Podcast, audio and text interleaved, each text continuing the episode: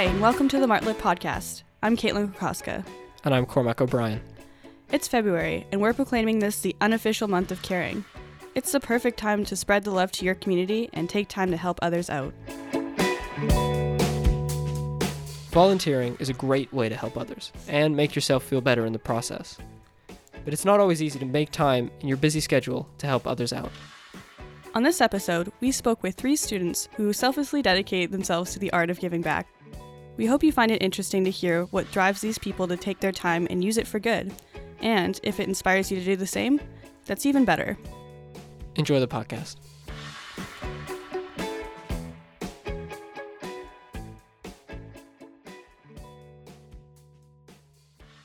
So I'm sitting here with Katie Weaver, a fourth year creative writing major. So, Katie, if you just want to start by explaining the kind of volunteer work that you do and how you like to spend your time volunteering.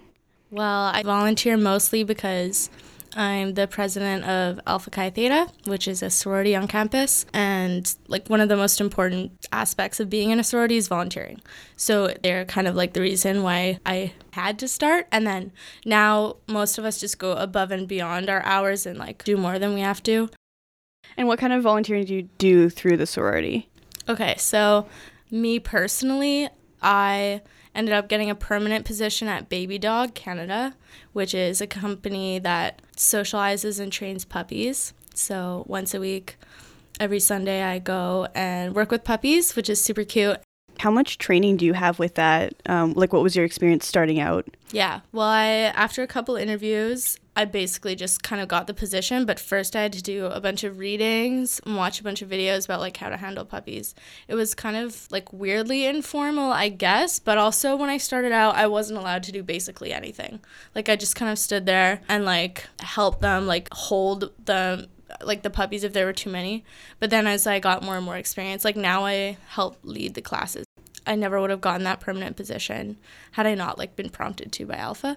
But then also with Alpha, I have lots of just like weekly things that are outside of that that are for various local charities. And we do everything from bake sales just to raise money to like more face to face stuff, which is usually on the weekends. And what are some recent things you've been doing with the sorority, like face to face contact stuff? A couple weeks ago, we went to Our Place Society and they get a lot of Christmas donations and people like donating all their stuff, but there's nobody to actually sort them out and like figure things out for when somebody really needs a jacket. Like, where's the jacket? So we went there and spent four or five hours just like sorting things, everything from socks and underwear to like dog jackets and stuff. Right. Um, so I know that a lot of students really want to help out with people, but they find that their schedule is crazy already, whether they work or just have classes. How do you find time, or how would you recommend students kind of find time to help out? Okay, yeah, that's a great question because, yeah, I'm graduating this year. I'm the president of a sorority, and I'm just like an active, busy person. So even sometimes before a volunteering event, I'm a little bit like, oh man, like I so don't have time for this but the way you feel after volunteering is so much more like pepped up. It's like a boost of energy because you just like spent time for someone else. And especially when it's the face to face volunteering and you get to like see them and they thank you, it's just really meaningful and yeah, just kind of like gives you more energy to keep going.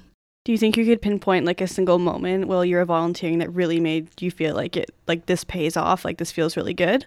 When like one of the coordinators at our place had come into the room to see what we had done, his face was actually shocked and he was just like, "Oh my god, look at all these things." Like he was just so thankful, took all these pictures of us. And then the same week we had a bake sale for our place as well, and you would be so shocked at how many UVic students walked up to our table after they saw like the little our place sign and like started sharing their stories about ways our place had helped them and like lots of them just donated just because it was our place and didn't take any baking. How would students get involved with the kind of things that you're doing? Lots of big places like our place, or like, for example, we also go to Compassionate Resource Warehouse. Um, lots of those kinds of places need really advanced warning. So, like, three or four months ahead of you being like, I'd love to do this. You usually need a group of like at least six people. So just like getting friends together. And you need to be re- reliable. You can't just like not show up. And also, yeah, lots of people just think that you can just show up and be like, I'd love to help, and but it doesn't really work like that because lots of people are thinking the same way. So while they do appreciate help, like if you just show up, it's just kind of stressful for them. So I would say advanced planning. And then yeah, for things like baby dog, so many people ask me like, "Oh my goodness, puppies, I really want to do it. Like how do I get a spot?" It takes a long time. I had been emailing places that work with dogs for months before I got an interview with baby dog, and even then, I had to commit to like, yeah, it's been 2 years. You can't just do it for a couple months and then decide not to or not go if you're hungover. It used to be every Sunday morning, which is was a bit of a struggle. Um, I don't know. You have to be really committed. Right, yeah, I think that's a really good point. Like, start out with the right intention of wanting to do things for other people, but also knowing that it's going to take a lot more than just wanting to do it. Like, actually have a, a plan and know how you're going to be helpful Mm-hmm. too. So, Yeah. is it motivational that a bunch of your best friends are volunteering with you? Oh yeah, yeah, for sure. Um, we we always have like little sign ups, and it's like signing up to like hang out and like do things, but like with each other. Friends are definitely motivators, kind of in getting out and actually doing it. Because I'm sure you all are great people and you want to help out, but it's even better when all your friends can get together and hang out together and do a great thing at the same time. Yeah, and I and I guess it's really enabling too because like I said, we all we pretty much all go above and beyond our required philanthropy hours because we do have them. And you know, people know that coming in. But like you always have a 30 available people who are like, "Yeah, like let's volunteer." Instead of you kind of like searching around being like, "I need one more person so I could have six so I can go to the compassionate resource warehouse." No. There's constantly people who are like, "Yeah, let me come, let me come."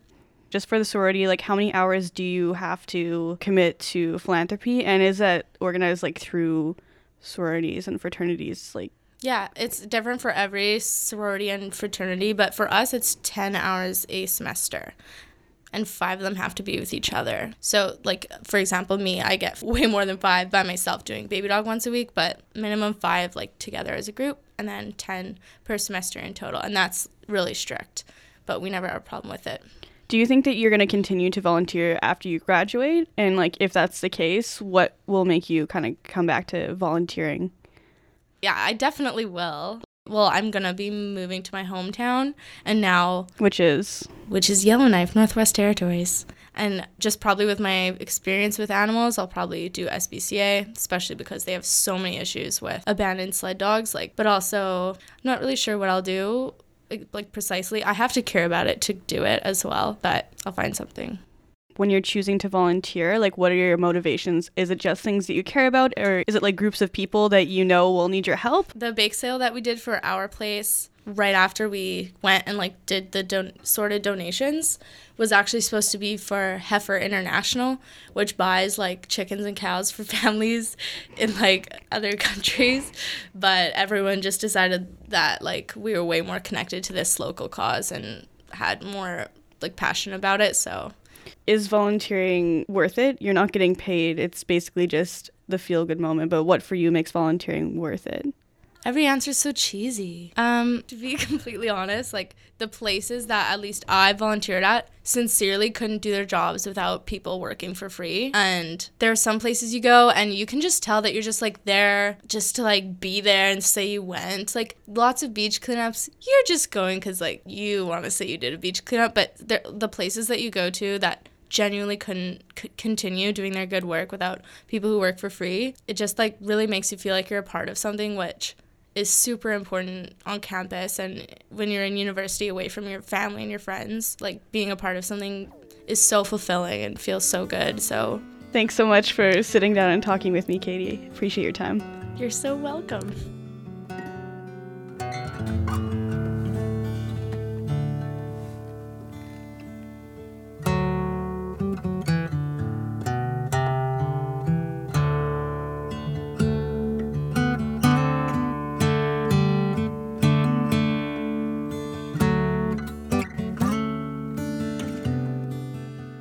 name's Paige Bennett. I'm in my fourth year of a geography and environmental studies degree. How many hours a week do you think you spend volunteering? Um, it really depends if I'm organizing an event or what time of year it is. Um, there's also certain things that I have obligations that are only monthly or bi-weekly, so it really varies. It can probably go from anywhere from a couple hours a day every day to once a month. And do you mind just kind of listing out all the things that you have recently kind of volunteered and, and put your time towards? What are what are your kind of commitments? Um, I'm an executive with the Parks Club, and we recently, our most recent event was a fundraiser for the Heiltsuk Nation after the diesel spill that happened last year. Um, we also put on monthly events.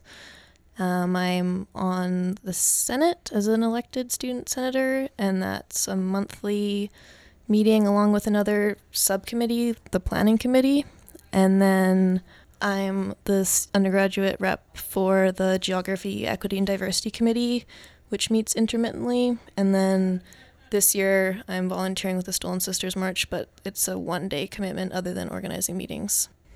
I guess we may as well go right back to wherever the beginning was. But what was your first experience with volunteering? Was it back in high school, even before that, or, or was it when you came to UVic? Or I wasn't super involved with volunteering in high school. Um, I really didn't do any extracurriculars other than a couple sports. And then when I went to UBC, I helped found the branch of 350.org, the student society there.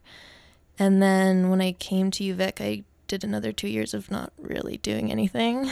and then probably two years ago now is when I started getting more involved with things on and off campus again. And what was the catalyst for that? What what kind of made that happen? Um, I think just kind of deciding that I didn't want my degree just to be me coming to campus, putting in work I have to do, and then leaving. There's a lot going on on campus I thought was important or needed to happen on campus that wasn't. So I just decided I had spare time, so I may as well do it. How do you find uh, balancing your classes works with all that? Um, it really depends again on the time of year. There are certain times when it's really overwhelming and there's a lot going on and it's super hard to manage. Um, but for the most part, it's pretty doable. I only pick things that I actually want to commit my time to, so it's easy to fit that into my schedule because it's stuff that matters. So you're never kind of regretting going to these volunteering meetings. You're only picking causes that you really do kind of believe in. Yeah. I mean, sometimes, especially with things that are more administrative like Senate, I don't necessarily look forward to going, but I also think it's really important. So I show up. And then other things I actually really enjoy doing. So it's kind of like a mix of obligation and enjoyment.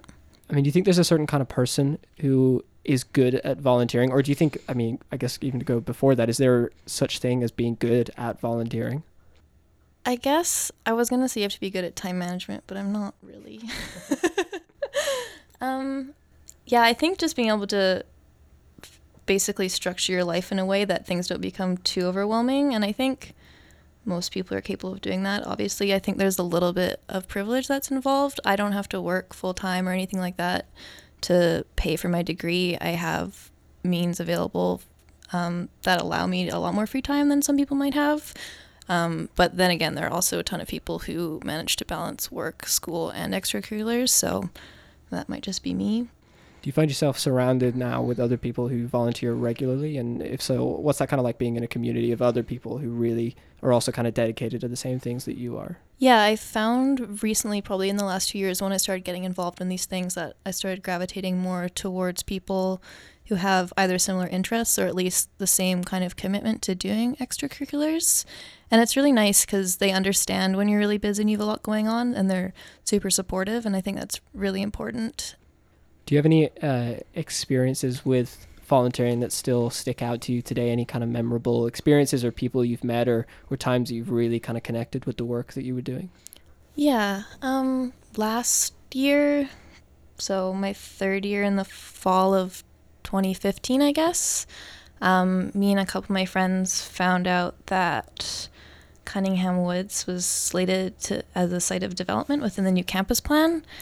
And in addition to the work they were doing, they're both um, directors of the Ecological Restoration Volunteer Network.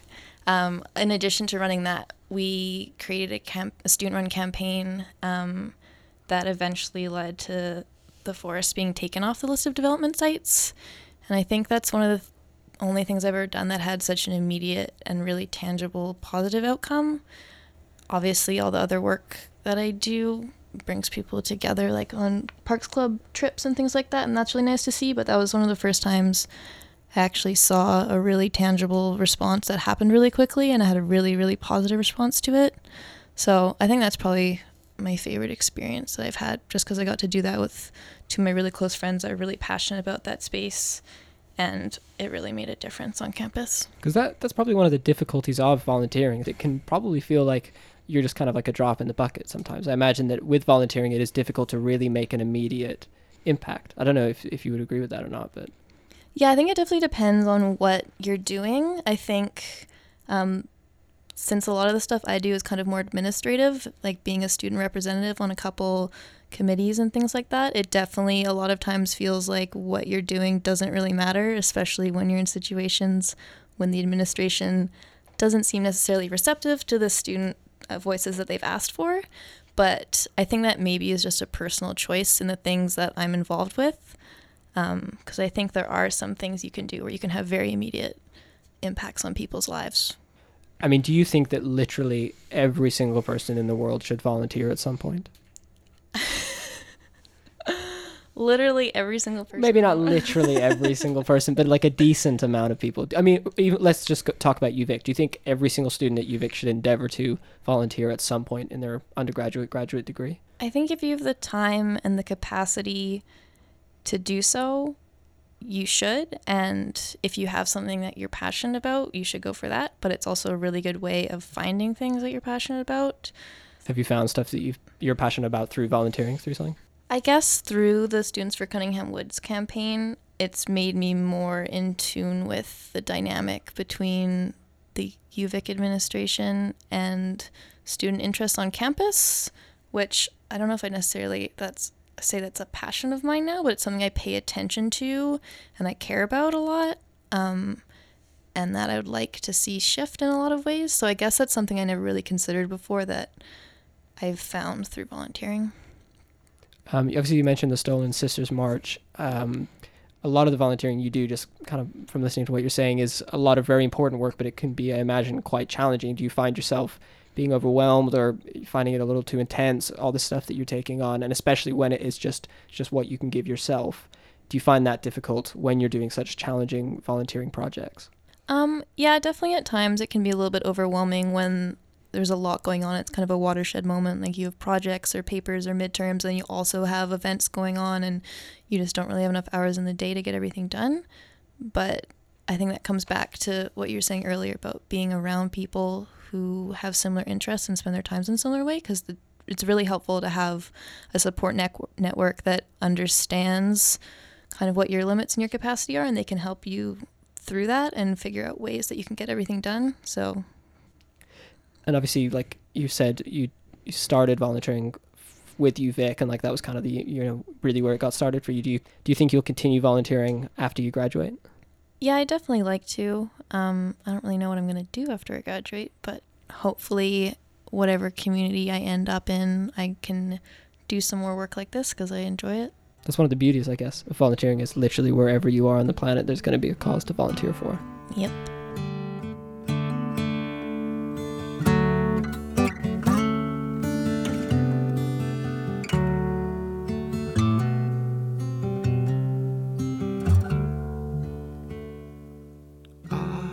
My name is Luke Frymire. I'm a fourth year econ student here at UVic, and uh, I'm a member of Effective Altruism. I was wondering if you could just start by explaining what that means and like the definition. Yeah, so uh, effective altruism, um, really what we're all about is uh, doing what's like the most good rather than just what feels good. So when you're volunteering and when you're donating money and your time, so uh, we look at uh, evidence as much as possible. So um, you kind of want to look at things that have ideally some like controlled trials for it. So uh, there's websites that we look at, GiveWell, and they kind of do a bunch of evaluation for charities uh, and tell you all the stats about it, how effective it is, and really like what you're getting for your money when you're donating. And that's kind of to contrast, like a lot of the time when people go to give money or uh, donate their time, it's kind of just the first thing that they see that strikes their interest, which is great. I don't want to say that that's a bad thing, but it's best if you look at what does the most. And what kind of things have you been doing on campus to kind of spread the word, make students more aware of how they can be like most effective with giving back?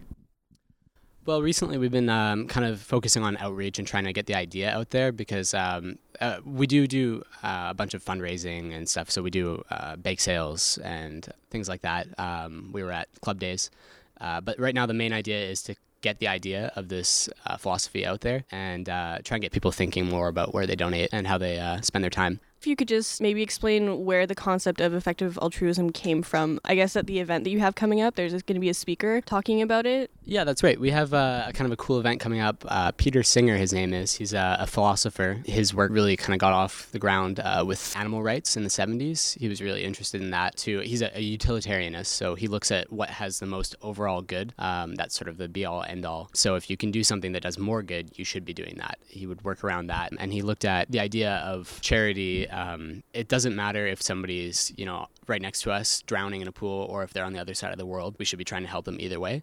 You wouldn't just walk by somebody who is in need on the street. So why does it matter that they're, you know, in Africa or China or wherever it is? Yeah, so he kind of got that idea started, especially, you know, with the rise of globalization. It became a more known topic, right? It was harder to ignore. Yeah, so that was really what he was all about. And uh, he kind of gave rise to this idea of effective altruism. Uh, but there's been other people along the way who've kind of more explicitly called it what we call it now effective altruism. Uh, so if you're interested, especially in philosophy or or just in our organization, then you should definitely come check it out. It'll be on March 1st at 3:30 p.m. in Cinecenta. Just like on a local scale, what you would recommend for UVic students if they want to get the most out of their time that they want to give back to the community? Here, are there any like specific charities that you could recommend that like are really doing good work?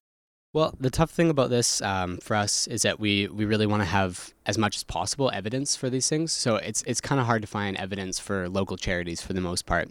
Um, that being said, is um, you look at not just charity as a thing, but there's a foundation, I guess you'd call 80,000 hours. And what they look at is how you can not just spend your time most wisely, but if you can look at a career as sort of a possible way of giving back. So, for instance, it might be more effective to be you know a stock trader or somebody who makes a million dollars a year donates 10% of that and then uses that money in an effective way which can go to helping other people and having other people do the, the charity work so if that's something that you're good at and something you think you might be able to do that would be a more possibly effective way than you know putting in 20 hours at the food bank a week if that's what you want to do not to say that that's not a good thing but you know, there's there's other ways to look at it. Uh, you know, you could be a policymaker or something like that. So they have a lot of good resources on helping you choose that kind of uh, career path. How does the feeling that you have when you give back to somebody, how does that factor into all of this? You know, that's kind of a hard part to get past. Our real our motto is using the heart alongside your head.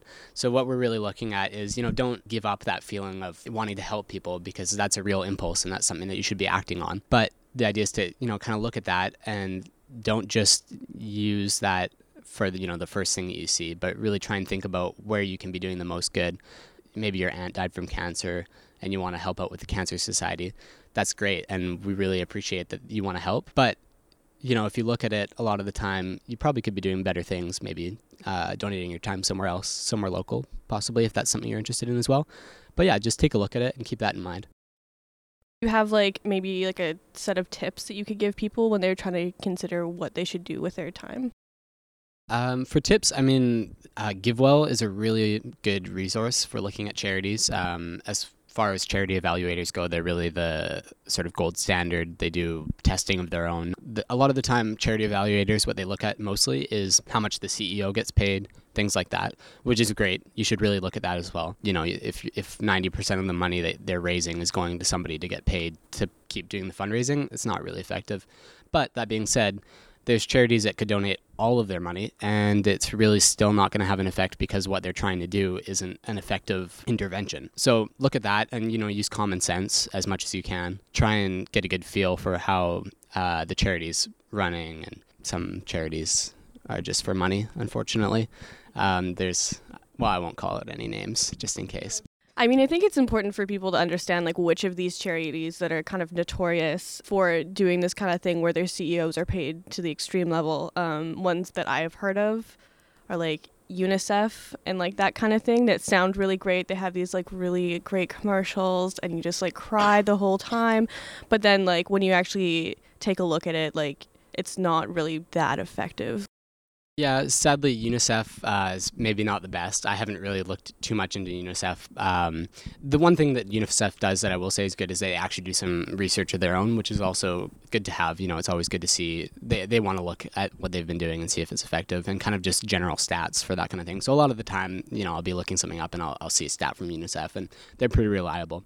Uh, but that being said, as good as it feels to give that uh, you know ten dollars a month to some um, starving child in Africa that you've been sponsoring, textbooks in uh, Africa have been shown for the most part when people are donating these textbooks, they end up donating like English textbooks, and these kids don't speak English in a lot of these areas, and they have no effect at all. And yeah, it's just kind of a, a shame that this much money is going to that kind of thing there's kind of like a simple equation that kind of somebody can do that they can feel like their work is being super effective. I mean, there's the website that you mentioned, but is there something that a person could just see if it's worth their time? Unfortunately, that's about the biggest problem I would say with uh, effective altruism, and one of the biggest criticisms is that the research and all the data and stuff it doesn't really have much to say about whether it's good or bad because we're so um, logically driven that you know either you have the the data to support what you're saying or you can't really say much about it and you should probably look for something that does have data to support what it's doing that's not to say that we don't you know appreciate other people who are doing these things and really i think there's a lot of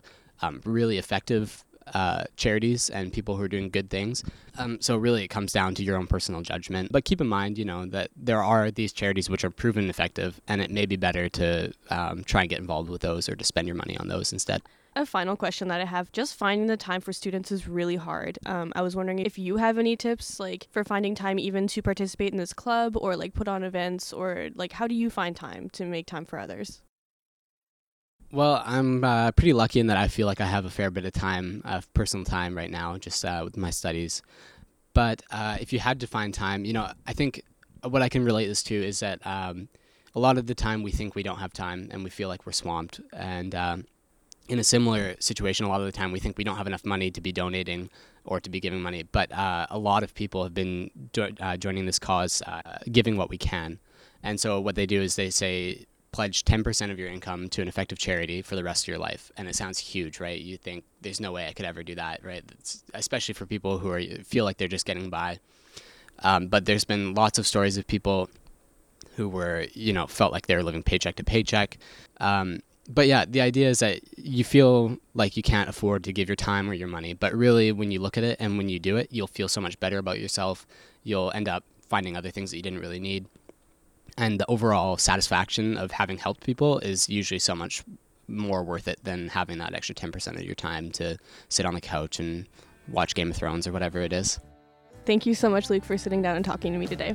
Yeah, thanks so much for having me.